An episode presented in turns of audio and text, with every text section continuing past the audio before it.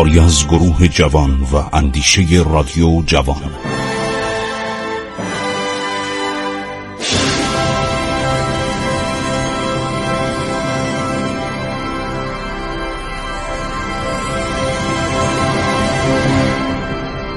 بسم الله الرحمن الرحیم. به نام خداوند بخشاینده مهربان من خسرو معتزد هستم در برنامه عبور از تاریخ با شما وقایع ماجرای مربوط به ماجرای گریبایدو و کشته شدنش در ایران که سر حماقت و پررویی و لجاجت خودش بود دارم تعریف کنم. هر شود که مترجم مخصوص دربار فرامین شار به سفیر روس ابلاغ کرد مالسوف هم براش ترجمه کرد اونم جداگانه. دو تا مترجم بودن. با تشکر با همون تشریفات که آمده بود اجازه خواست و مرخص شد. شاه دستور داد سفیر رو ببرن به باغ ایلچی. در دوره ناصرالدین شاه این باغ متروک شده بود. بعد از وقایعی که اتفاق افتاد این باغ باغ نحوست.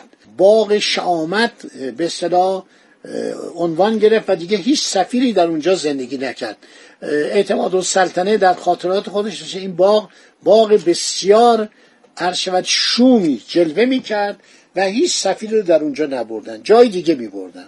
عده زیادی نوکر و فراش در اختیار گریبایدوف گذاشتن روز بعد سفیر به دیدار صدر رفت. صدر بعد از ظهر همان روز به بازدید او آمد. مذاکراتی در اطراف چگونگی استرداد اسیران گرجی و روس و ارمنی و چرکس.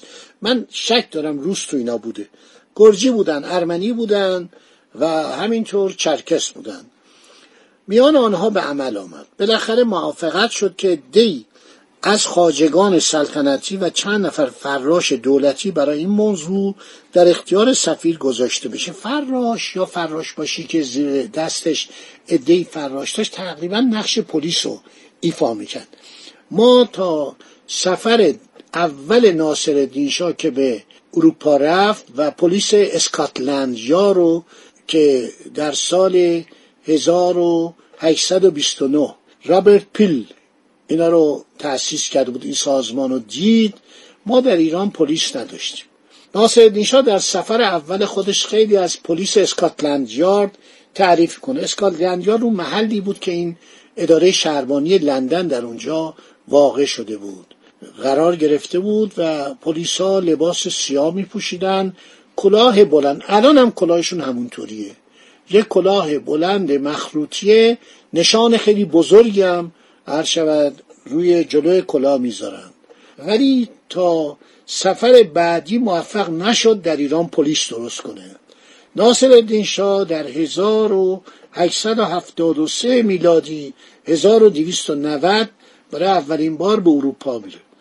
بعد چند سال دیگه باز هم به تشویق میرزا حسین خان مشیر دوله سپه سالار اعظم قزوینی که ایشون هم وزیر جنگ بود هم وزیر خارجه بود هم صدر اعظم بود. در پست بعدیش دیگه صدر اعظم نبود. یعنی در 1878 این دفعه که میره با امپراتور اتریش هنگری یعنی اتریش مجارستان یک کشور بود. صحبت می‌کنه فرانسوا جوزف یه ایتالیایی رو بهش معرفی می‌کنه به نام کندومونفور میگه آقا این افسر ایتالیایی اون موقع ایتالیا جز مستعمرات اتریش بود. تازه آزاد شده بود. هر شود که بنابراین کندومونفور و ناصر شاه میاره به ایران. یعنی بهش دستور میده استخدامش می‌کنه با یه حقوق خوبی میاد ایران چند ماه بعد با زن بچهش و اینا ایرانی میشن. تو ایران میمونن پسرش هم عرض شود که مدتی در سفارت ایران در ایتالیا کار می‌کرد کاردار بود. یه کنتم بهش لقب داده بودن. این پدرم مدتی رئیس پلیس بود بعد مردم ایراد گرفتن. یه مدتی بود اعتماد و سلطنه رو بخونید. درباره این خیلی نوشته. یک کتابی هم من نوشتم. یکصد سال فراز و فرود نیروی انتظامی. درباره ایشون آنچه که باید نوشته بشه در این کتاب چهار جلدی در جلد اولش من نوشتم. تمام مشخصاش تشکیلات که درست کرده کارایی که کرده اتاق استنتاق درست کرده اتاق جنایت درست کرده تقریبا کلانتری درست کرده چارت کلانتری درست کرده همه اینا رو من نوشتم.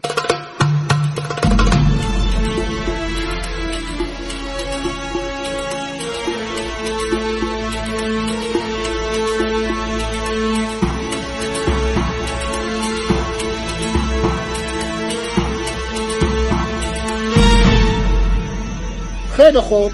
حالا فراش باشی یا نقش پلیس رو ایفا می‌کردن دو روز بعد ده خاجه و 20 فراش نزد گریبایدوف اومدن. به اینا می‌گفتن سفیر نمی‌گفتن. به اینا می‌گفتن وزیر مختار مینیستر کلمه سفیر بعدها در دوران پهلوی متداول شد. سفیر یعنی شخصی که مقامش از وزیر مختار خیلی بالاتره. ما ببینید یک کاردار داریم شارژ دفر بعد مینیستر بعد امباسادور امباسادور یعنی سفیر. خیلی خوب. ایشون وزیر مختار بوده و کارش اومده که زنا رو پیدا کنه بفرسته به روسیه. فقط آزارا. یعنی مسخره کردن ایران توهین به ایرانی ها فکر کنید ناموس مردم بودن. اینا بالاخره زن ایرانی شده بودن. همه اسمشون ایرانی شده بود. و دیگه اینا اسمای حتی فرنگی هم نداشتن. زمان صفوی رئیس شهربانی اصفهان رئیس نظمیه. باید حتما گرجی باشه. اینقدر مرتوجه بودن گرجی به قدری مرتوجه شاه عباس کبیر بودن در جنگ هرمز که ما زدیم پرتغالیا رو بیرون کردیم دو تا گرجی سردار ایران بودن. پدر و پسر. علاوردی خان بندر گامبرون رو گرفت اسمش گذاشت بندر عباس. بحرین هم گرفت جزو ایران کرد پسرش امام قلی خان گرجی سردار گرجی هرمز و قشم و تمام اون نوایی ساحلی رو گرفت جزو ایران کرد اینقدر به ما وفادار بودن ما اینا رو دوست داشتیم. الان شما برید گرجستان چه کتاب های فارسی اونجا هستش؟ نمی‌دونید تو کتابخانه تفلیس چقدر کتاب فارسی هستش. غذاشون خیلی شبیه غذای ماست.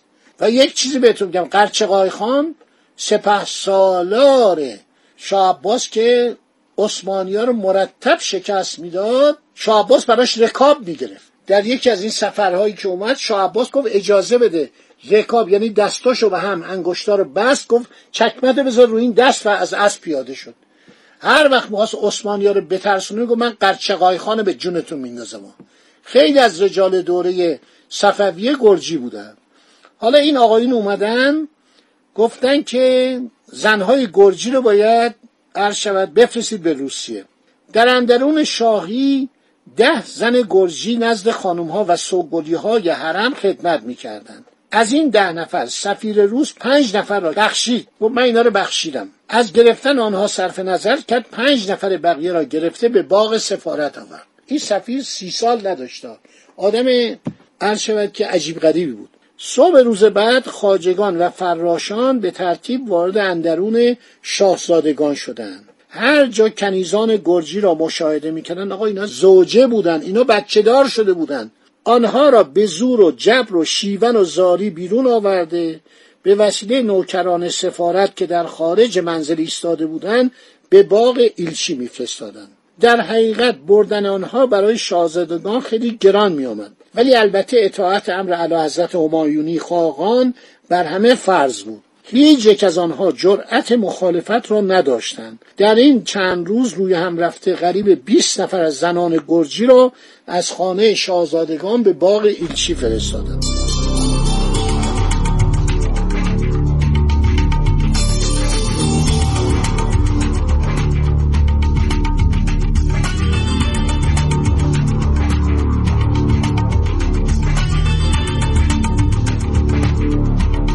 خبر جمع کردن زنان گرجی ارمنی و چرکس به زودی در تهران منتشر شد. ولوله ای در میان مردم افتاد. حالا نمی‌دانستند تکلیف آنها با همسر آنشون که بچه هم دارن. آقا این زنه رو ببرن بچهش چیکار کنن؟ بچهش تو ایران چیکار بکنه؟ بچه های کوچولو بچه های مثلا ده ساله 20 ساله 15 ساله دختر پسر همه مونده بودن.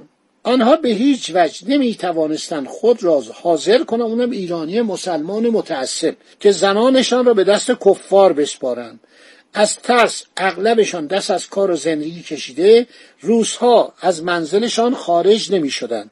زنانشان را در زیر زمین ها و سرداب هایی که در منزلشان داشتن مخفی می کردن. و جالب که از تهران میفرستادن بیرون میفرستن دهات تهران اطراف تهران خیلی بلوک بود. بلوک هایی بود دهاتی بود. بلوک. باید بگم بلوک.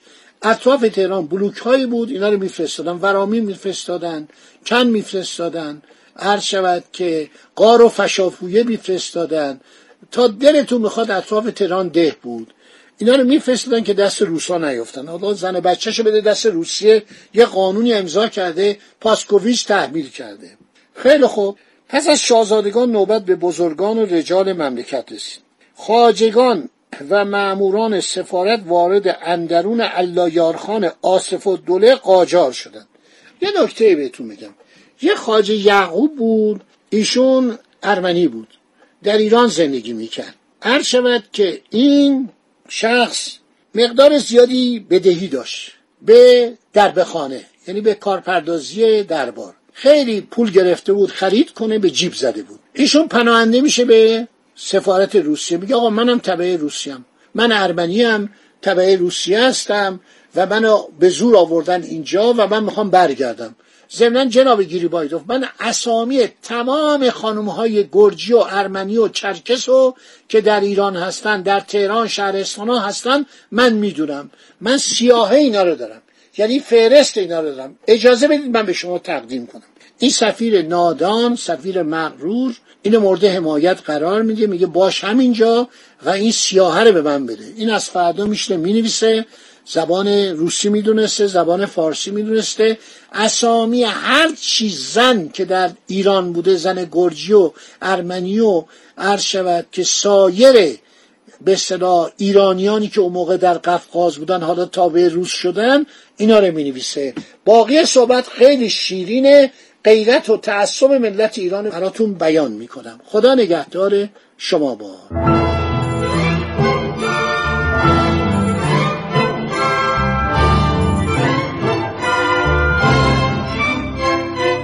عبور از تاریخ.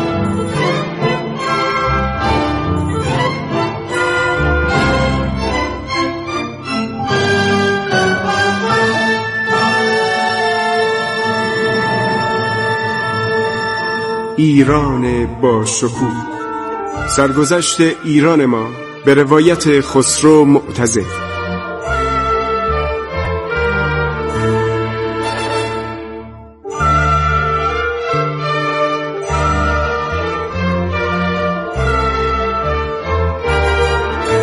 عبور از تاریخ با رادیو جوان.